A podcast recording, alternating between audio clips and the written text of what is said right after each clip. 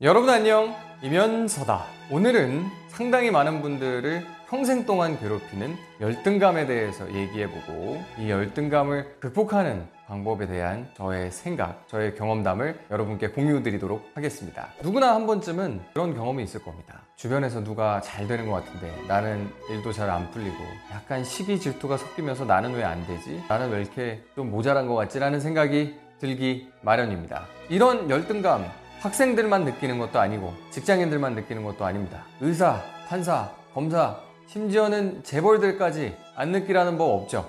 열등감 누구나 다 느낄 수 있는 거겠죠. 내가 아무리 돈이 많더라도 만수르 형을 보면서 열등감 느끼는 상황이 있을 수도 있고요. 나 만수르형인데 워런 버핏 형님을 보면서 아 저 양반은 주식만 해가지고 돈을 어떻게 저렇게 잘 벌었지? 이런 생각이 들면서 열등감 느낄 수도 있겠죠. 이렇게 열등감이라는 거는 꼬리에 꼬리를 물고서 다양한 방식으로 다양한 사람들에게 나타날 수 있는 것 같습니다. 저도 학창 시절 거쳐오면서 끊임없이 느꼈던 것 같아요. 초등학교 고학년 올라가면서는 자꾸 수학 경시대에 나가서 내가 한 문제를 틀려오는데 다 맞는 친구가 있으면 그걸 보면서 아니 나는 왜 이걸 다 맞추지 못하는 걸까? 라면서 부들부들 되기도 하고 근데 이게 또 내가 노력으로 극복할 수 있는 문제면 모르겠는데 태어날 때부터 정해진 게 있어요 예를 들어서 제가 지금부터 아무리 칼슘이 듬뿍 들어간 우유를 먹는다고 해서 멸치를 많이 먹는다고 농구를 많이 한다고 해서 하승진이 형님처럼 키가 클 수는 없는 거 아니겠습니까?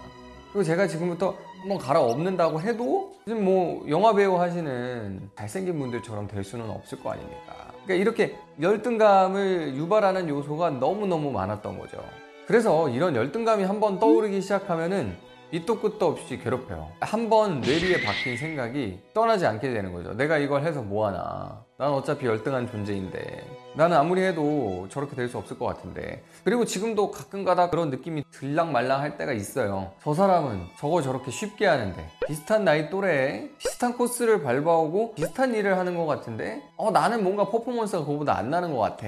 라는 생각 한마디로 정리하면 하위 호환인 것 같아. 이런 생각을 하다 보면은 열등감의 또 기로로 돌아서게 되는 거거든요. 그런데 오래전에 제가 생각을 하나 정리한 적이 있습니다. 뭔가 하니 열등감이라는 게 아주 신기하게 정말 좀 거리가 멀고 나랑 접점이 없는 인간한테는 느끼지 않게 되는 것 같더라고요. 예를 들어서 마이클 잭슨, 워런 버핏, 빌 게이츠, 조지 부시 이런 사람들에 대해서는 저는 열등감을 느껴본 적이 없더라고요. 아니 근데 이게 되게 웃긴 거죠. 나보다 영어를 더 잘하는 옆반 친구한테는 열등감을 느끼는데 영어도 훨씬 잘하고 재산도 몇십 조 있는 빌 게이츠한테는 열등감을 느끼지 않는다는 게 약간 웃기더라고요. 또 연배가 비슷한 마크 주커버그한테도 열등감은 전혀 느껴지지 않고 있습니다. 그게 굉장히 신기한 현상이죠. 이 열등감이라는 게 내 주변에 있는 사람을 보면서 나랑 가장 동질적이고 비슷해 보이는 사람들이 잘 나갈 때 느끼기 쉬운 것 같아요. 우리가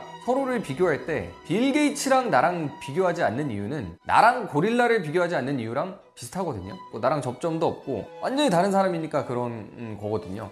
그러니까 내가 고릴라보다 힘이 세지 못하다고 열등감을 느끼지 않는 것처럼 우리의 이 기준 밖에 나 있는 사람들을 가지고 우리는 비교를 하지 않고 열등감도 느끼지가 않게 되는 겁니다. 이 열등감이라는 게 전체 이 큰 세계라는 또 우주라는 바구니 안에 놓고 보면은 의미가 없는 것일 수도 있다라는 생각이 들더라고요. 자, 근데 그러면은 이 열등감 극복하기 위해서는 어떡하냐? 바로 자기가 하고 싶은 거 하면서 아예 다른 사람이 되는 거죠. 이게 무슨 얘기인가 하면 내가 살면서 겪어가는 그 삶의 코스와 나의 경험과 내가 교류하는 사람들과 나의 가족과의 친밀한 관계 이런 것들이 모두 다 나라는 아주 유니크한 하나의 존재를 만든다고 자기 최면을 걸어버린 거죠.